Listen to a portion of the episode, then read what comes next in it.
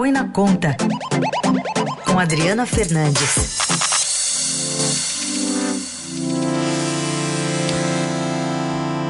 Tudo bem, Adri? Bom dia, bem-vinda. Bom dia, Carol. Boa sexta-feira para você e para o Heisen aí em Paulo. Bom dia. Adri, ontem a gente viu uma peregrinação do presidente Bolsonaro ao lado do ministro da Economia Paulo Guedes, foram lá pelo Supremo, é, fizeram uma pressão ali, levando empresários para falar com o presidente, o ministro Dias Toffoli. E depois o, próprio ministro Paulo Guedes é, falou sobre é, a questão que você já tinha trazido nesta semana aqui, que era aquele reajuste, a permissão de reajuste para algumas categorias do funcionalismo público.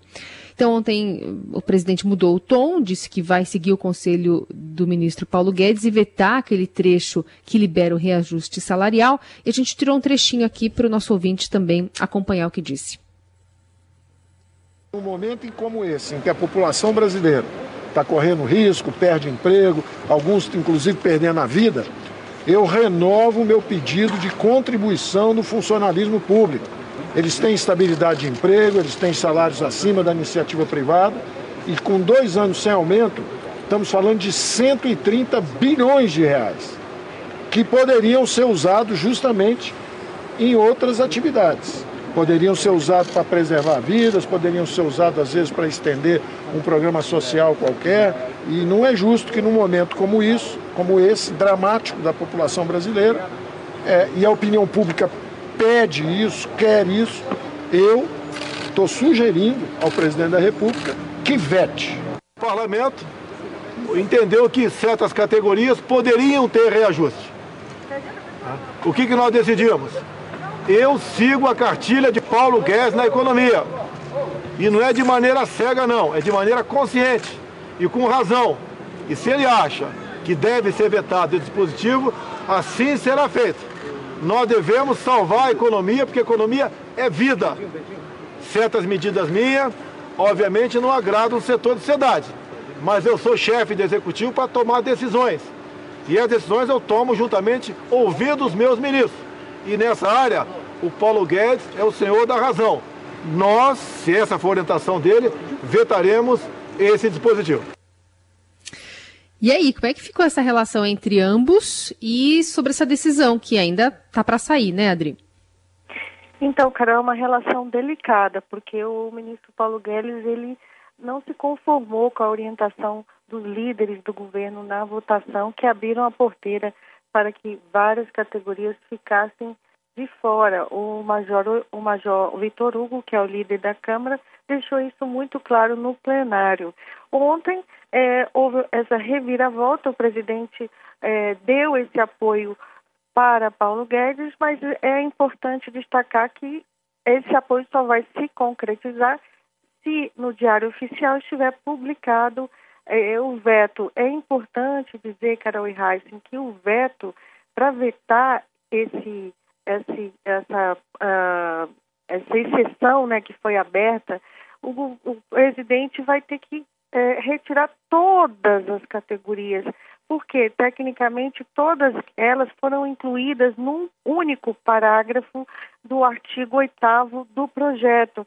Então ele vai ter que tirar todo mundo, inclusive as Forças Armadas, que é, tem muita é, força de pressão junto ao presidente, e as forças militares também da área de segurança dos estados. Então todo mundo fica ficará fora, é, ou seja, terá o congelamento dos salários, incluindo é, também é, os, o, a Polícia Federal, todo mundo que o Bolsonaro apoiou para retirar. Então é um momento em que o Bolsonaro apoia Paulo Guedes, mas isso tem que se concretizar. E mais ainda, como vai, a pergunta que é, se faz aqui em Brasília, como vai com, é, comportar o Congresso Nacional, que uh, apoiou é, essa, essa mudança, né, aliados do presidente, e agora a, a, expectativa de que haja, um, se o presidente vetar, mais um embate para derrubar o veto. Então a gente fica aí uh, nesse jogo, né, que interminável aqui em Brasília. O a equipe econômica, o ministro Paulo Guedes, eles apostam na força popular, né? Essa, essa questão dos servidores é muito é, sensível para a população que não é servidora, né?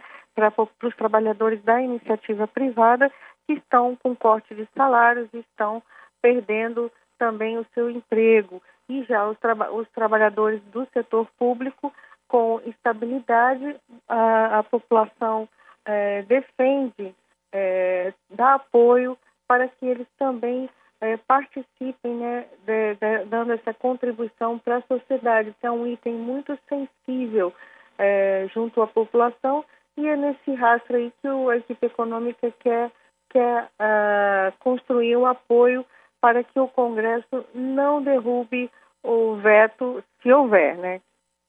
O Adri, nesse contexto todo aí político, então como é que fica o, o, o novo velho amor aí do presidente, que é o Centrão? Então, o Centrão deu apoio ao presidente, né?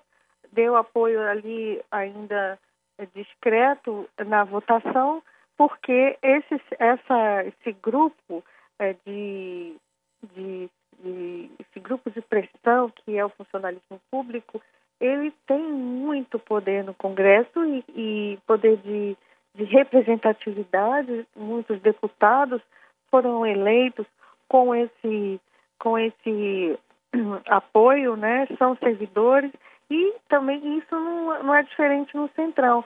Então a gente vai ver aí um primeiro um primeiro teste, né, é, como é que como é que se comporta. É bom lembrar, é, que o Centrão já está reclamando do atraso das indicações. Elas começaram a sair anteontem de forma mais é, mais acelerada mas tem muita gente dentro do muitos ministros que, obviamente, resistem a, a, a essa penetração, é, a perda de cargos, né, de, das suas áreas. Então, a gente tem aí um embate e o, os parlamentares do Centrão que estão se alinhando ao presidente vão cobrar a fatura e aí é, vamos ver como é que se comporta, né? Porque foi uma, é uma orientação é, dúbia, né? Porque você tem um presidente, num primeiro momento, que apoia as lideranças, né? Apoia é, essa, essa abertura da porteira, né?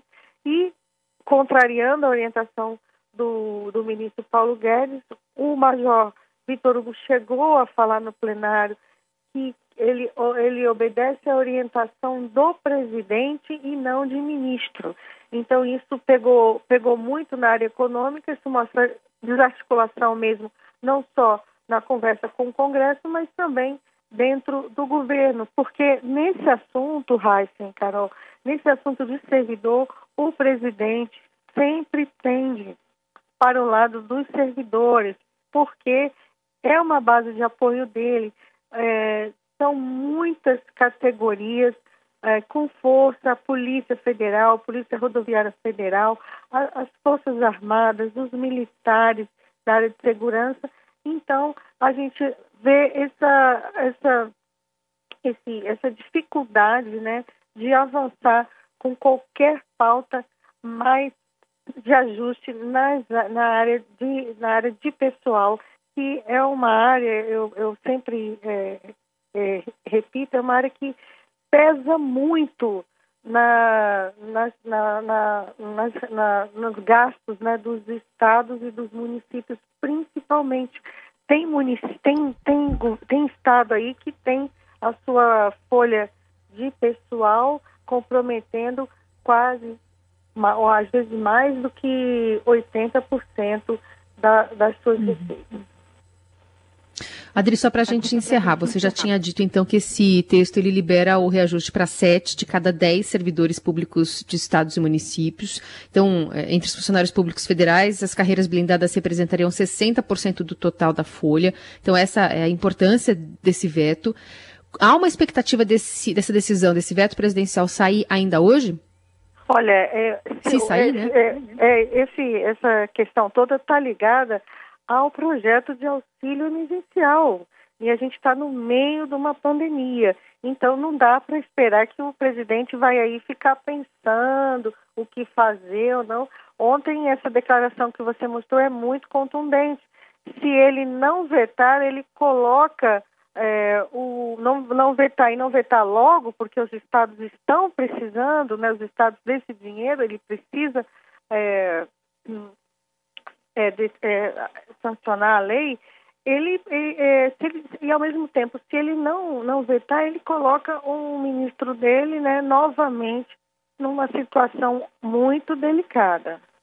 Essa é a Adriana Fernandes, nossa colunista aqui todas as segundas, quartas e sextas, para falar um pouquinho sobre os bastidores da economia e também da política aqui no Jornal Dourado. Adri, obrigada. Boa sexta-feira. Boa sexta-feira para vocês.